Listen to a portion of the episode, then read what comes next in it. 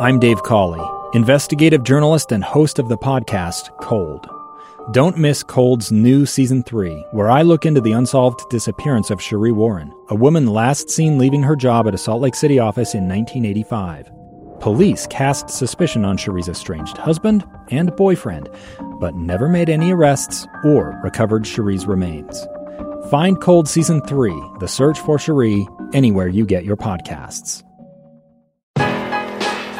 Welcome into the It's Utah's World podcast. Tom Hackett, Steve Bartle with you guys. Um, last episode of the year, I, I believe. I, I, I just I think we're going to take next week off if that's all right with with everybody out there. Um, it is Christmas time after all. The football season's over. There's no more games, and that's predominantly what we talk about on this podcast. So I do hope you guys understand. We may take a week off, and I hope you'll allow us that opportunity to spend time with our family and uh, and not worry about happenings of Utah athletics and Utah football. But regardless, Steve's with me. Uh, we got a big show as we do, hopefully every week. Uh, this this this podcast brought to you by Nate Wade Subaru, and they've got their share the love event happening now until January fourth, where they're donating a ton of money to local charities around the area. They'd love to see you uh, in person or, or have you check out their website, natewadesubaru.com.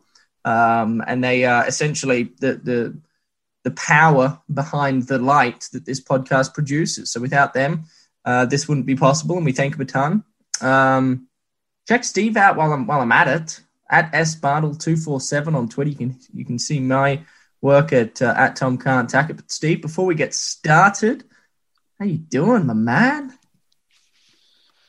Bro, I'm in a little bit of a fog still from last week. It was it's been a hectic time uh, for all of us that uh, that that cover Utah football, and you know it's it, but it's an exciting time to say the least. Um, uh, pretty crazy considering everything that's happened. The, the, victory on Saturday over Washington State was just yeah. wild, and, and we're going to dive into that, I'm sure. But uh, you know, obviously recruiting and, and all types of stuff. So it's been uh, it's been been pretty crazy, but man, it's uh, it's good to be with you, Tom. It's, it's good to be with you, Steve, and, and you hit the nail on the head there. We'll, we'll obviously let's start with with Utah and Washington State because that was an absolute doozy of a game to watch, uh, and, and, to be quite frank, a great way to end the season, I, I would say as well. Uh, and then of course the the transfer yeah. news. You know, there's been a ton of transfers. We've had uh, signing day going on, so we got we, we, we have a better understanding now of what the class, the Utah football class, looks like. And I know we touched on that last week, but you know, it's, it's probably worth to just just recap a little bit as to what's going on there.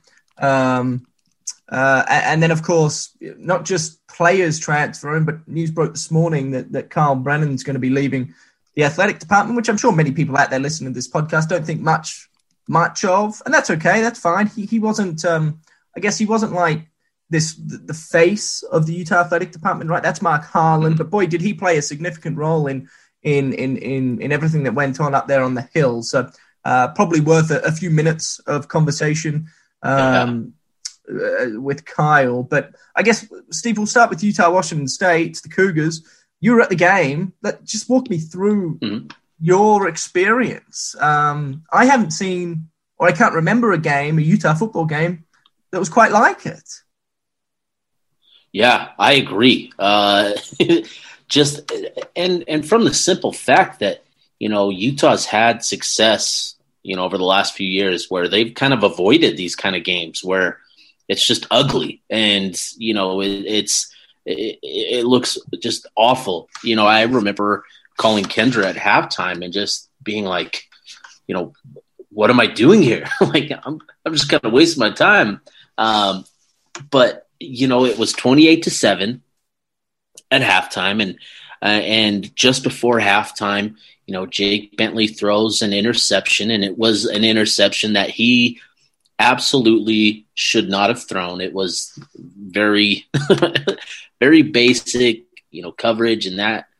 Um, and, and, and yet Drew Lisk comes in and and it just felt different from the moment he stepped on the field. There was just a different feel, a different vibe. It was noticeable you know, from the booth, and and I'm sure it came across as for for those watching from home that it was just he just had a different level of of of uh, of what's the word I'm looking for composure um, composure yeah I was thinking demeanor but that was not the word composure where you know, he was he was patient in the pocket. He wasn't rushed. He wasn't hurried. Uh, he, he, you know, he was just out there and, and cool and collected in the pocket. And what's and, and and I think that had a big effect on the rest of the guys where, you know, they weren't Drew Lisk didn't come in and, and light the world on fire, but he provided a presence that capitalized on opportunities. He was he got some fortunate bounces, you know, where you know, he threw a bad ball and into basically you know Washington State's uh, defenders' hands, and and you know it bounced to the turf. But um, but man, it just felt different from the moment that Drew Lisk came into the game, and and then Utah kind of got going, and man, that comeback was so incredible and and fun to see the the energy from the guys pick up, you know, particularly on the defense side of the ball. So, man, it was you know. It, you're a little worried that guys came into the game a little bit checked out, you know, on the season that they just wanted to kind of get home and you know it's it's tough. It was tough to see that, but they came out in that second half com- looking completely different and like the Utah football team that we're we're used to watching over the last few years. Yeah, no kidding. And um, to add to that, Steve, I think it's probably worth noting this Utah football team, led by Kyle Whittingham, was uh, was 0 2 to start the season, and they ended with uh, three game unbeaten streak to hopefully ga- give them some momentum into into next year. Um, and uh, and boy, who, who who knows essentially kind of what the future holds for Utah athletics in 2021. I think they've established. Um, well, I'll, I'll, just go ahead and say it: the best running back in the conference, uh, maybe the best yes. freshman running back in the entire country. Um, Ty Jordan is an absolute wizard. He's a superstar in the making. He's through five games earned himself a ton of money already. Uh, I'm not going to be, you know, beat around the bush here. I mean, he he is a sensation, and I don't want the expectation yeah. to be overly high for Ty Jordan because there was no expectation coming into this season. But I think after five games, uh, the expectation certainly higher than it once was for Jordan. Uh, and if he can continue to deliver, then that's all Utah can ask. I mean, uh, I don't have the numbers in front of me, for, so I do apologize. But you know, he clocked in at 150 yards a game for I, I want to say most of most of the season. I mean, if it wasn't 150, yeah. it was 130, and it was close to it. I mean, he and he's a threat in in different ways, and that's what I love about him. I love watching him. If he's in the backfield, you, you know he's he's a chance to to break one for 80 yards. He's got breakaway speed. Safeties can't catch him if they're coming across the other side of the field. You can put him in the slot, and he's shifty and he's dynamic and he's fast and explosive. He has good hands. Uh, and then of course when he's in there to pass protect uh, in the backfield, I mean he look he's undersized. There's no question, Steve, but he but he does everything he can to just stop the momentum from a linebacker coming downhill. Uh, and that's stuff that you just can't teach. I'm sorry, you just can't. It's a mentality. You have it or you don't, uh, or you learn over time to, to have it. And, and he has it as a true freshman coming out of high school. I, I, really do think, and then you know, to, to put kind of the icing on the cake, I think specifically in that Washington State game, when the, when the game was still quite tight in the third quarter, fourth quarter, you know, he had a handful of touchdowns in that second half, and you know, he didn't oh, he didn't celebrate really. I mean, you know, he had right. the whole like LeBron, like LeBron James kind of you know, that thing he does with his hands, where he kind of just like yep. settles the crowd down a little bit. Although LeBron does yep. it in a in a little more explosive manner with with it, with the hope of uh, getting attention and uh, and right. riling up the crowd. You know, so I guess long story short, I mean, he, he just seems calm, and it's like he yeah. expects to score touchdowns. He expects to go for 140 yards a game. It's just uh, true freshmen. They, they shouldn't be that mature. They shouldn't be that good. They really shouldn't. Uh, and he yeah. is, and and so I think he's he's a he's a he's a talent, my man. And I I just am so excited to see him in 2021. I think the offensive line developed too, Steve. I think they got better over the course of the year. I think under Jim Harding, the narrative now is that they start slow, and that's going to be something they need to work on this offseason. Is they've got to come out the gates faster. They've got to be better earlier mm. in the season because they've been bad. You know, at the start of the season now for, for a handful of years on the trot. So that's something yeah. that's concerning. But as the year goes on, they look better and better and better, which is positive. Uh, wide receivers, yeah. I thought, lived up to expectation. Defense, I think, uh, was was ahead of expectation. Kyle Whittingham mentioned that a few times throughout the five game season, where that that young defense, Nate Ritchie, I thought was special. Steve um, Clark Phillips showed his ability, especially pick six to end the season against Washington State. That's always great. Nephi Sewell, Steve, I thought was really, really, really good, and he's going to have competition to keep his spot with uh, what's his name, Cal- Calvin. What's his name from uh, the four star out of Ethan California. Calvert. Ethan yeah, Calvert. Ethan Calvert. Thank you. So I think Ethan yeah. Calvert's going to fight Nephi Sewell for his uh, linebacking spot. I don't think Devin Lloyd goes anywhere. He's uh, he's he's an NFL caliber talent in my opinion. But and the defensive line is the defensive line. Vontae Davis, Steve. I know I'm rallying through these players, but Vontae Davis at the safety spot was. Yeah. Does he have another year of eligibility, or is he done? He does. No, he's so again. He he benefits. Yeah, he benefits from uh, the uh, the eligibility freeze. So he oh, he right. is a senior this year, but but he'll be back next year. Man, he was so fun to watch. He was he just was flying was. around. You know, whether he was picking off balls uh, or making big hits. Yep. I mean, he threw himself around. He did what was required. I thought he was fun to watch. And I think, look, the only the only concern um, going into 2021 um, would be in for me. There's two. I need the offensive line to start faster. Um, because without a good offensive line, you've heard me on this podcast talk about it. Without a good offensive line, it doesn't matter who you have in backfield or who you have at the skilled positions on offense. If you can't block, whether it be run or pass, then you just won't have enough time to do much. Uh, and so I need, you know, we need them to start fast, no question. But but the big one, Steve, is obviously the quarterback position. Jake Bentley's entered the transfer portal. He his his future at Utah is is all but over over just one half of the season, I guess is what I'll call 2020. Uh, Cam Rising's returning, which is exciting, but it doesn't sound like he's going to have much of a play in spring ball with, with the injury he suffered to his shoulder. The labrum uh, requires more time. So he'll be back in the fall, but he's had enough time for him to, to, to begin uh, yet another competition to win over the coaching staff. And then Charlie Brewer from uh, from from Baylor, he's had a four year career. I was looking at his numbers. I, would love also when I'm done talking, and I know I talk a little too much, Steve, but when I get done finally, I'd love for you to go through these recruits. The two guys. Who's the kid from Texas? Remind me his name. It's like Jaquinta what? Ja'Quinden Jackson. Yep, Ja'Quinden Jackson. Jackson. Uh, he's another four-star cat that I, again. So I looked at Charlie Brewer's numbers. I haven't looked at Jackson's numbers out of Texas. I don't know if Jackson's played. You can tell me that in a minute. But Brewer looks like um, what I worry about Brewer is his freshman year he was superb, and you look at the numbers and and the percentage, the completion percentage, which in my opinion is the most important number of them all.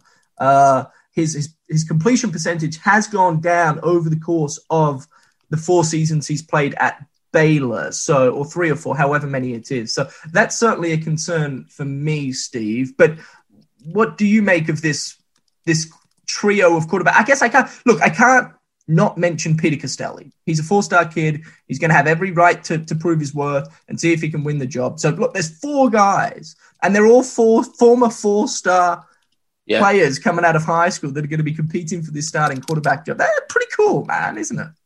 Yeah, no, it's it's incredible, and uh, it's incredible how quickly Utah was able to address uh, the quarterback position. Um, you know, it was signing day. It was the first day of the signing period. Uh, you know, Utah signed their class. They signed 18 kids. Uh, they welcomed back two missionaries. Obviously, the the name there is Ethan Calvert, the headliner, and then also Peter Costelli, the four star talent. And so, you know, on Wednesday uh, future's looking great, right? You're you're adding these kids. You're excited that that it's official and and uh, and the program's officially welcomed them to the program, and so you know things are feeling good.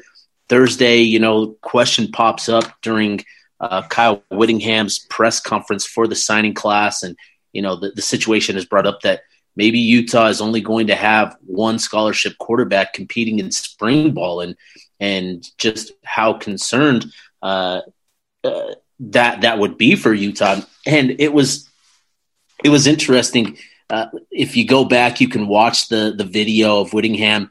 Like he made the comment, like, "Yeah, I think we've I think we've got a plan. I think there's a pretty good chance that we'll be good to go. You know, that we'll have a good situation by spring ball." And lo and behold, maybe what 72 hours later, because that was Thursday. 72 hours later, they had a four star talent in Ja'Quinden Jackson from from the University of Texas. Uh, he was, you know, and, and this is this is a different level, right? So Peter Costelli is a four star talent, but Ja'Quinden Jackson is a different level. He was a top 100, top 50 type player in the class in 2020. So, you know, Clark Phillips was was rated, I think, the number 50 overall prospect in the 2020 class. Ja'Quinden Jackson was rated 73rd in the same class. So, kind of gives you an idea of where Ja'Quinden Jackson was rated as a prospect.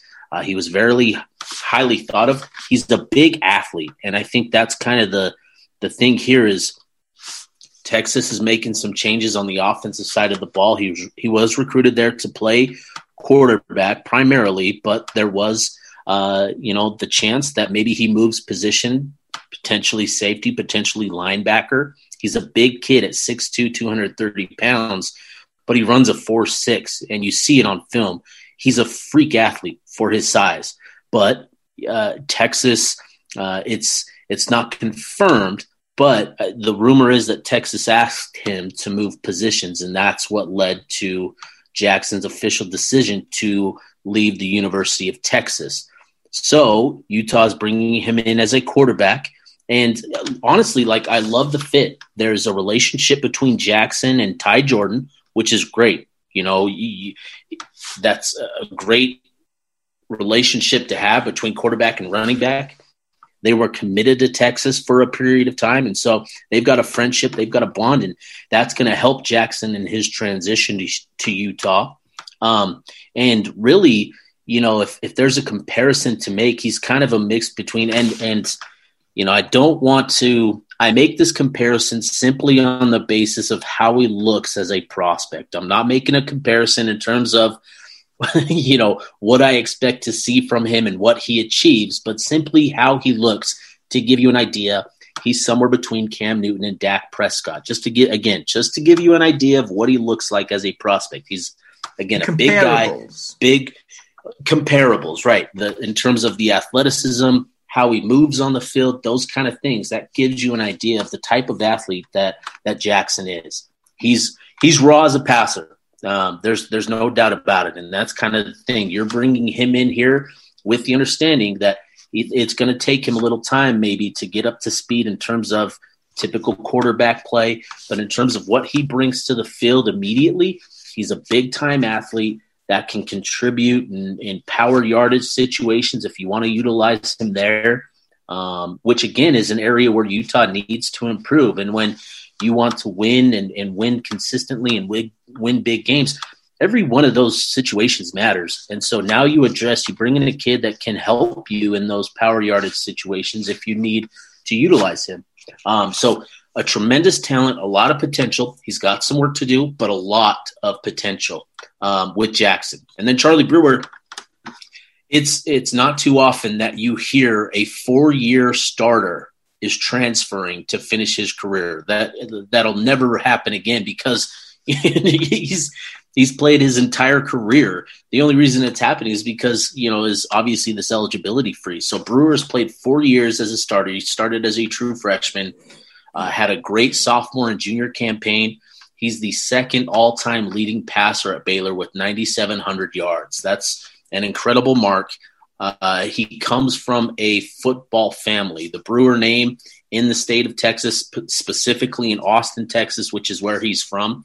His father, his grandfather, and I think even his great grandfather played quarterback at Texas. So that mm. kind of gives you an idea of the family genes and and all of that. The Brewer family is a big name in the state of Texas. So, uh, and with each of these kids, it's it's going to be fun to kind of see what this means down the road because Ja'Quinden Jackson and and Charlie Brewer both come from big programs, big high school programs in the state of Texas. Jackson from Duncanville, uh, which has won I think multiple state championships in the last couple of years, and then Lake Travis where they've produced guys like uh, uh, they had a quarterback sign this year. They had what's the the Baker Baker Mayfield. He's from Lake Travis, so they've produced a lot of talent over the years. Um, so it's good to get into those programs. Obviously, when I watch film on Brewer, uh, because he's the only one that we really have film on um, in terms of what he's done at college. Brewer, he's he's.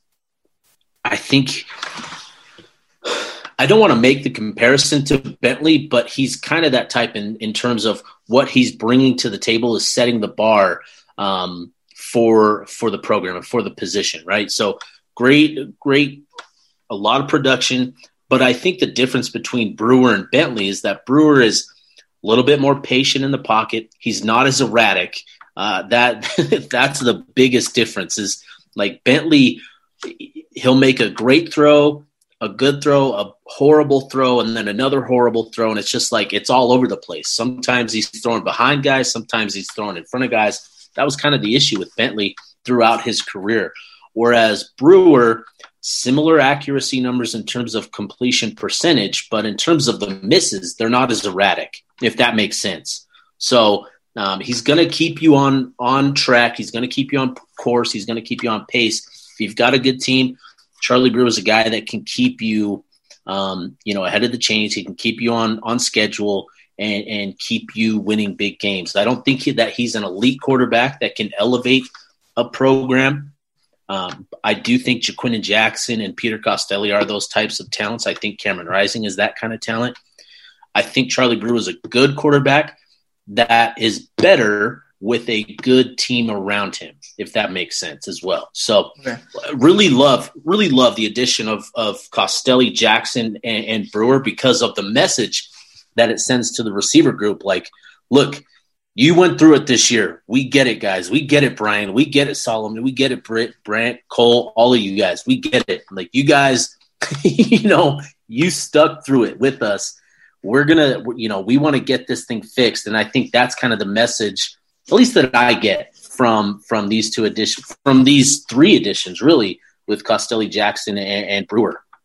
Yeah, I, am with you. And I, look, Steve, I don't want to end the podcast on a sour note by any stretch of the imagination, but if you are listening to this podcast, you know, my message to you would be pretty simple. Um, I think what we learned in 2020, specifically as it relates to Jake Bentley, you know, many people thought he was going to be the starter. Uh, they thought he was the real deal. You look at his numbers South Carolina, 33 games, 33 starts, captain, threw for a bunch of yards in the SEC had success against some of the best defenses in the entire nation. You know, and then he comes to Utah, and you're like, well, what what is going on? Like he he even against Washington State, right? There were throws, Steve, where he simple mesh combinations for crying out loud, or a slant route. You know, a throw that doesn't yeah. need to go more than seven yards, eight yards, and he's throwing it behind these guys bad. Like two yards behind to the point where they can't right. even get a hand on the ball. And so you just start to think like, well, what what's happening? So I think what, what what we need to understand as a fan base at Utah is a, a, successful quarterback, like like the Alex Smiths of the world, the Brian Johnsons of the world. And you can even throw Tyler Huntley's name in that in that boat. I think like it's incredibly difficult to succeed as a quarterback at the University of Utah. Now, for whatever reason, that's just that, in my opinion, that's the nature of it. And it, I, if you want me to be 100% honest, and this is a hard conversation, but it's how I feel. I don't know if Kyle Whittingham understands how to manage quarterbacks. I just don't think he gets it. You have to manage them differently. Every position group needs to be managed in their own way. I get it. We're all a part of a team. And I understand that. And as a team, we will fight and claw our way to victory in however way possible. But at the end of the day, Steve, a quarterback and his mentality is different to a wide receiver, which is different to an offensive lineman, which is different to a running back. And they all need to be coached differently. His role as head coach is to get the most out of his players. And right now, as we speak today, December 23rd, 2020. I am pretty confident in saying I don't know if he understands how to best get uh, the how to how to get the most out of his how to, out of his quarterbacks. And and you know what? I'll throw wide receivers in there as well. And and here's my problem: when Utah gets a lead, they result to one thing: running the football. And that's great. If you have an offensive line that can move nine guys out of a box, run the football. The fact is, Utah doesn't. Utah's got a good offensive line, but my goodness, I don't know many teams out there, if any, that when when when defenses throw nine guys in the box and play press man coverage on the outside with both safeties dropping down to protect the run game, it, it, you're just not going to be able to run the football all that well. Uh, you, you have to be able to mix it up. And I understand turnovers lose you games. And when you, when you have a lead and it's in the fourth quarter and you've got eight minutes to go and you're up by 10 points, you want to burn as much time off the clock as possible. But on second and three, instead of running it, picking up two yards and then having third and one, which is an obvious run situation, why not just p- try pick up the second and three right there. Throw a mesh route, throw a slant route, a five yard out, whatever the case, a small intermediate. You have Britain Covey and Brant Kuithe for crying out loud, two of the best receivers in the conference at, at finding space and getting open within that three to 10 yard radius. Utilize them and their strengths. And, and, I, again, I don't want to end this on a bad note, but it's just, it's just my opinion.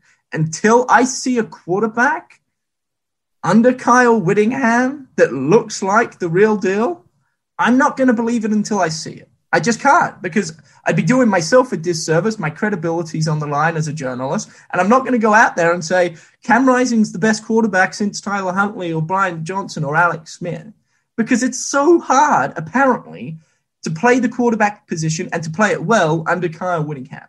And that's just the bottom line. And I don't, I don't think many people out there are going to disagree with me. Um, but I just want I just want to try and not set the expectations so bloody high ahead of 2021 for these four star quarterbacks that are coming in. It's exciting, and I'm excited yeah. just as much as the next guy is. But at the end of the day, come game time, the Utah quarterback has to produce when the going gets tough and the tough gets going.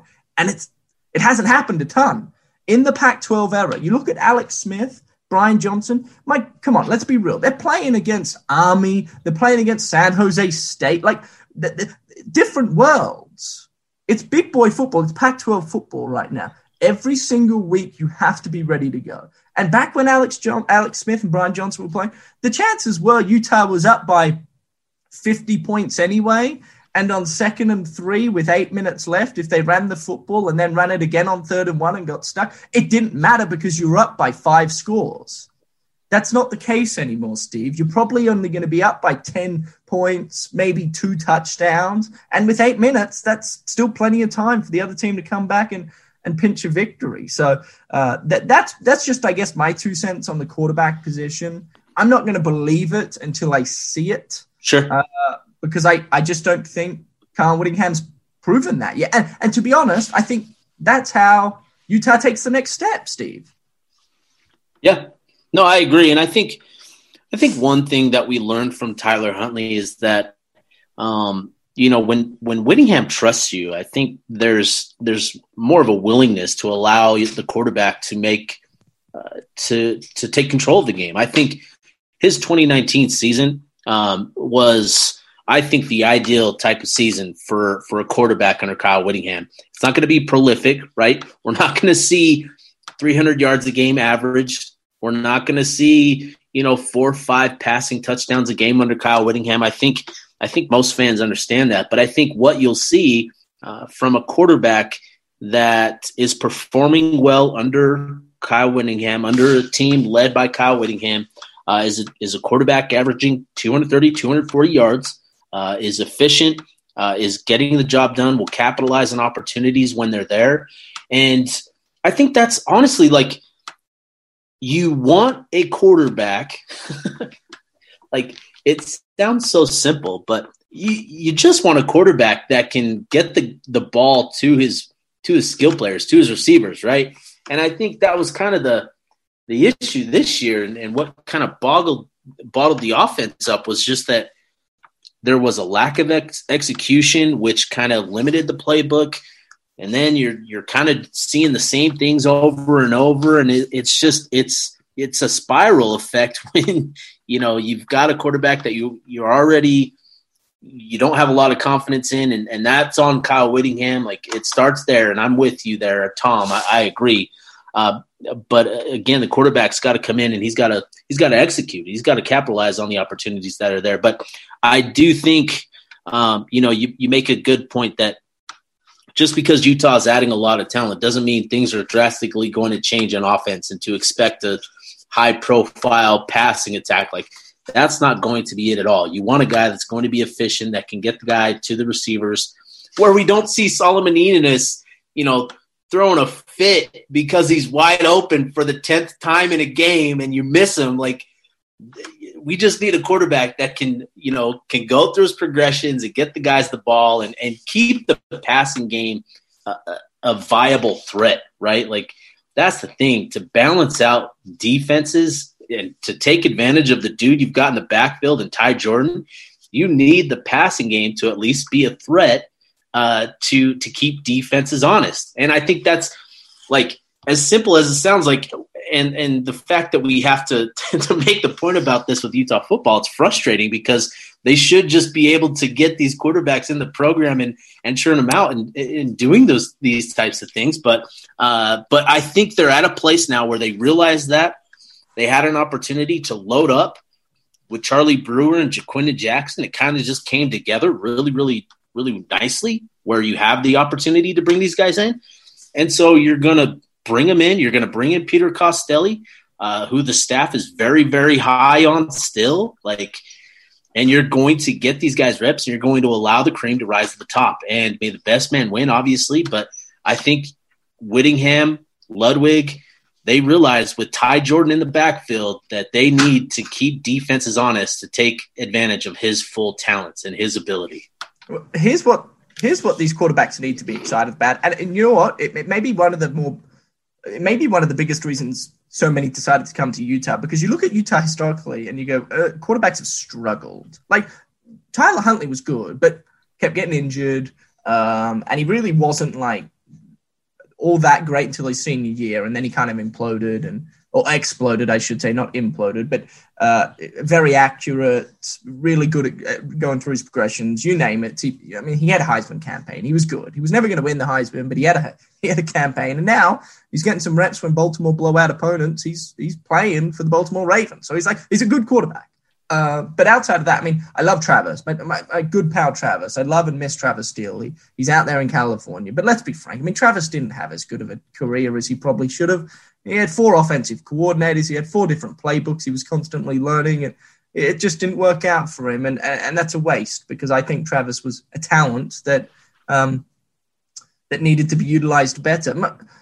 I guess what, what I'm getting at here, Steve, is um, I, I, find it funny that, and I'm not I, am not necessarily asking for you to comment on this because I do have another question for you. But you know, Peter Costelli signed last week, and then a couple days later, uh, two four star quarterbacks commit. Uh, I feel sorry for, for Peter Costelli in that regard because, uh, you know, he's probably licking his chops thinking he's got Cam Rising to deal with and he's only a freshman. Know, it might take him some time to get going, but now he's got a, a rather large and deep quarterback room to uh, to navigate through. But but nonetheless, we'll see what happens. Uh, may the best man win. My, my question, Steve, would be uh, to transition ever so slightly the the the transfers that are occurring, not not yeah. just coming in. I, am more talking about the transfers that are leaving. And and I guess my question would be, um, the NCAA is expected to announce a one-time free transfer policy sometime in January if they haven't already.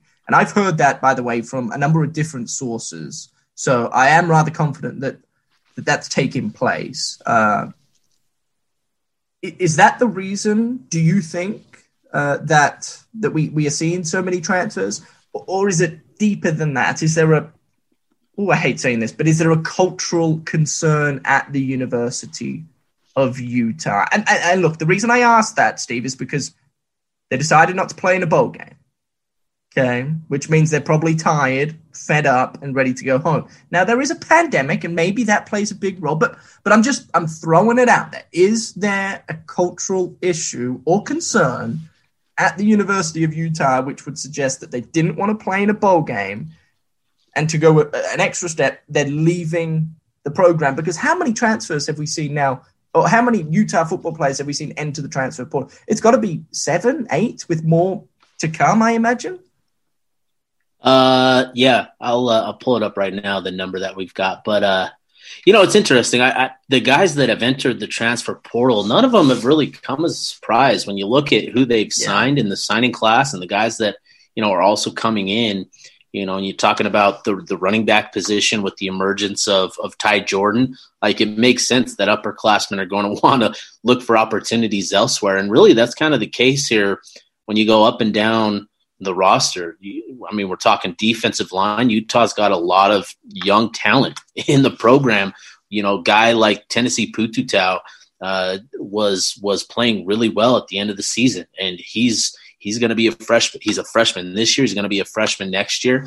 You've got other guys like uh, Aliki v- Vimahi still in the program. You got Tanoa Togiai. All of these guys are, are big defensive linemen that that are are you know are going to demand time on the playing field because they're going to, you know, bring a, a, a, lot of talent to the field. And so, you know, it's tough seeing guys transfer like a Pita Tonga in particular because he is such a, a Utah guy uh, and a Utah man. Like it, it sucks to see these guys leave. Jordan Wilmore, Devin Brumfield, TJ Green. It sucked to see those guys transfer, but – again, I, I think it just comes down to the fact that you've got young guys that have taken over at their positions. Uh, and and I think that's kind of what we've seen so far. Now, if we start to see other transfers, um, you know, at positions where it, it, may not make a lot of sense from a depth chart standpoint, then yeah, I think the question uh, becomes a little bit a little bit larger. It comes in you know it becomes more of a focus, more of a, a talking point. But you know, as it stands right now, I think most of these transfers come as a result of of the depth chart and the guys in the in the group at their positions and the young guys kind of taking control of of the snaps of the looks in practice and that kind of thing. Yeah, um, and and, and I want to also add, Steve, that um, I, I don't think there's a cultural concern at the University of Utah. I, I do think that the University of Utah does a great job at um, how do I how do I word this? Because I was going to say throwing things under the rug, but that's probably not the best way to go about it. But look, they, they keep things in house. You know, at the end of the day, the, the program's not perfect. Right, right, right. Yeah. My goodness, uh, things happen within that program. Whether whether it be uh, players fighting in the locker room, um, coaches, players getting after each other, like what, whatever it is, you know, I, I don't know, but I've seen, I've seen enough uh, to know that the program itself is not perfect. There are 120 players fighting for very few positions. Uh, there's a lot of adrenaline. There's a lot of testosterone uh, that, that, that that's flying around, you know, and and so yeah, things happen, um, but things happen on, at every program. Um, I think Utah is a really solid program that has a really solid foundation. I also think the program is demanding. Now, I guess I'd, I don't really know if it's a good or a bad thing because the game of football is an incredibly demanding sport, uh, physically and mentally. You, you, you have to be solid. I think we, we're getting to an interesting chapter of college football, Steve, where there are more players transferring, and the transfer portals getting to a point now where look, there just has to be some sort of protocol regulation to control it because it's there. There are so many kids in the portal. Not all of them, in fact, most of them probably aren't going to get picked up, um, which is which is a worry. To add to oh, that, I, I think sorry, that, Tom. No, you're good, man. I, I'm, I'm trying to spit this out in the most politically correct way possible. Uh, yeah. But I think we get to a point where these kids are having more responsibility. Um, and I don't know if coaches like that a ton. But at the end of the day, this is this is the bottom line. Kyle Whittingham makes three, four million bucks a year. For how much work the kids put in, the players, they're basically on minimum wage. They they, right. they get a they get a check of about thirteen hundred dollars a month um, to put in their pocket. Now they get free school, and that's great. That's dandy. They don't have they don't have student debt, which is great, and I'm not complaining. But you know, I, I think there is um, a bit of a difference there when it comes to how the coach views the program and how the players view the program. I think the coach views it as a job, which he needs to because there's a lot of money on the line. You need to win football games to maintain job security. The players are there, and I hate to break it to, the, to college football fans. The players are there to play on Sunday because that's where the bread's at. Okay, that's where the loaf is. The dollar signs reign on Sundays in the NFL. And, and, and kids go to college to, to hopefully one day pursue that dream. But you, you understand there's this, there's this mighty difference between a coach's perspective and a player's perspective. And when the coach demands so much and the players now start to, to gain a little bit more responsibility and a little more say on how things operate, I mean, we're entering, I'm just telling you, I'm telling you, we're entering dicey times in the game of college sports, specifically right. college football.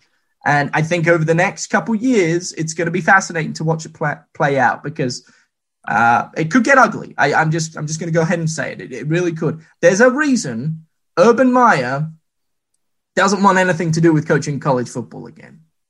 There's a reason for that. There's a reason Chris Petersen left the University of Washington, and you could argue in the prime of his career, he was just getting started there. They were doing really good things up there in Seattle, Washington, and Chris Petersen just threw in the towel. You have to question why these big time coaches are just leaving the game entirely. It's because things are getting weird out there. And I've spoken to enough people now that have either coached or are currently coaching where I know that it's it's weird and uh, and something needs to give. Something will give, and it's going to happen soon, Steve. Yeah, no, I agree, and I think it's it's going to be wild to kind of see how all of this plays out because you know you're talking about the transfer portal where you know even last year before before any of this pandemic stuff and this eligibility stuff came into play there were already 1200 1400 guys that had entered the portal that did not have a home did not have a new school to go to and now you're talking about what's going to happen with this eligibility freeze and and guys potentially looking at opportunities elsewhere to enter the portal. And they're not, a lot of guys are going to enter that. They're not going to find a, a, place to go. And that's scary. And I think that's kind of the thing is the, the players do have more power, right? And I think this is what the changes to the transfer protocols, and they were the right changes. They were absolutely the right changes because a lot of guys would transfer and they would lose opportunities to go places where they wanted, uh, where they had relationships, because coaches are petty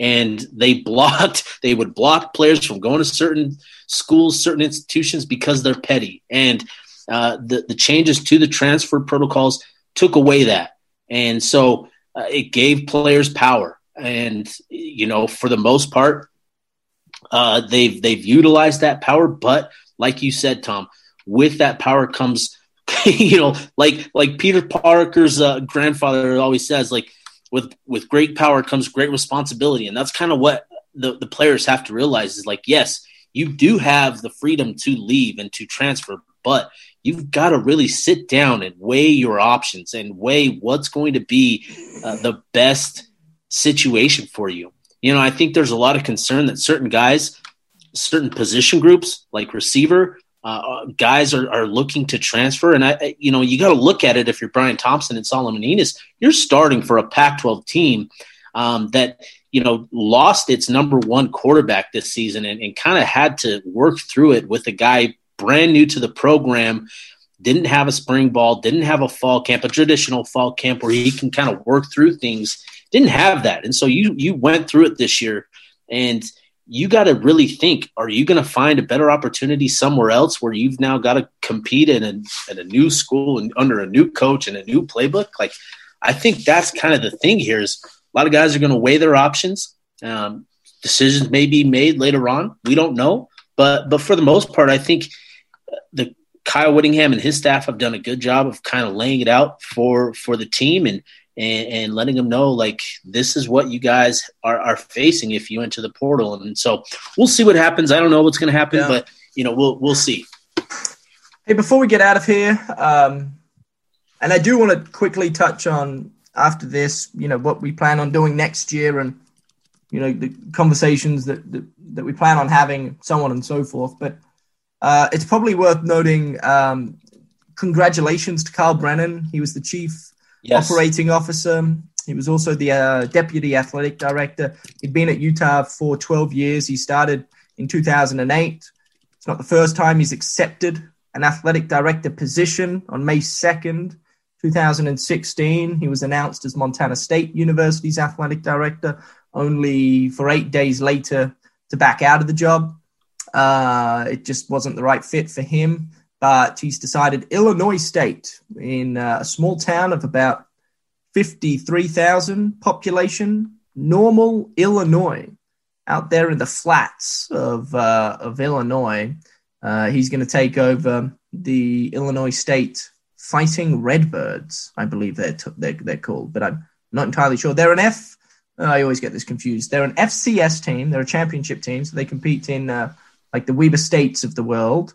Um, and that's I, I, look. I think that's exciting. He handled a ton up at the. University of Utah. He really did. And and and what I love about Kyle is he's personable. He's great with boosters. He he understands the right way to go about things. Uh, and look, let's be frank too. He's he's also had pretty good mentors. Dr. Chris Hill was was successful. Mark Harlan's been a treat up there at the at Utah. So he's had great people to learn from. And I'm excited to see what he's cap- what he is capable of doing out there in Normal, Illinois, for uh, Illinois State University. So I just look, I figured it's very, very few people I'm sure that listen to this probably aware of even what Kyle's responsibilities were, and that's okay. But just know that that he did play a significant role within the, the athletic department, and uh, and he will be sorely missed. Um, Steve, you have any words you want to share for Kyle, or did I do? Did I? No, I, you know, I did. I didn't know. I, I didn't do. Uh, I, I I don't know Kyle Brennan all that well, like you do. Like I know you've got a good relationship with Kyle, and and you know, but this is good for Kyle to get out and spread his wings a little bit. He's been at Utah for for quite some time, and he's done a lot to further um, uh, the program, further Utah athletics, and so this is great for him to get out there and spread his wings. So, you know, I I don't know Kyle, but I wish him all the best. And uh, I know, you know, with him and his time at Utah, he's going to do great things out there at Illinois State. Yeah, I'm, I'm right there with you. Hey, uh, so so we're going to take next week off. We'll be back the, in the new year. Happy oh. holidays. Happy New Year to everybody out there. Look, I'm going to pester the living daylights out of Paul Kirk, who I know listens to this podcast, the SID, up there at the University of Utah. Paul, if you're listening, just be prepared. I'm going to bombard your cell phone with request after request after request. It's now time. This podcast takes the next step, and we involve the powers that be up there on the hill. We we need to speak to the people that make decisions, whether that be Mark Harlan, whoever the the assistant athletic director is. We want Kyle Whittingham, the coaching staff, and the players, uh, and and we deserve that. I think and the fans deserve it. And so I'm going to pester Paul Kirk uh, for as long as needed to to just get people on this podcast, especially considering the off season's long, uh, and at the end of the day, there just isn't a ton to talk about. So we want to hear stories. We, we, we it's all fun and games. We're not gonna we're not gonna get uh, you into trouble, Paul. Uh, but I hope you listeners out there, if if you're a fan of this show, um, we can do that for you because you deserve it. At the end of the day, you've stuck with us through through all the days and, and hours of, of this thing. Um, and we're approaching an off season, which none of us like, but we're going to do everything we can to, to give you your fix of, of Utah football and Utah athletics. So, Steve, my man, uh, I hope you survive Christmas. I hope you figure out what to get your Same to you, my man. fiance in Kendra, because I know you've been slammed the last week or two. Uh, Merry Christmas, Happy New Year, and uh, 2021 is going to be good, isn't it? Yeah, let's cross our fingers, bro. 2021, here we come. About to get weird. Thanks, guys. We really do love and appreciate you tuning in. Happy holidays. We'll see you next year.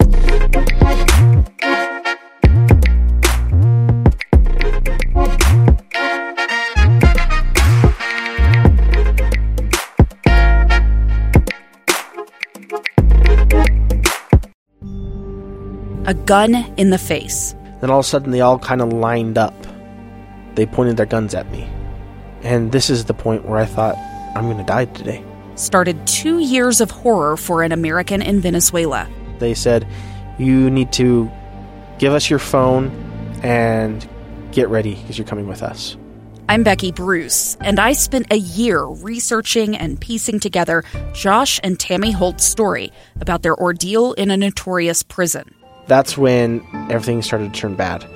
We had another pound on the door. Boom, boom, boom. And there was the police once again. You can binge all of the episodes of Hope and Darkness on KSLPodcasts.com or wherever you get your podcasts.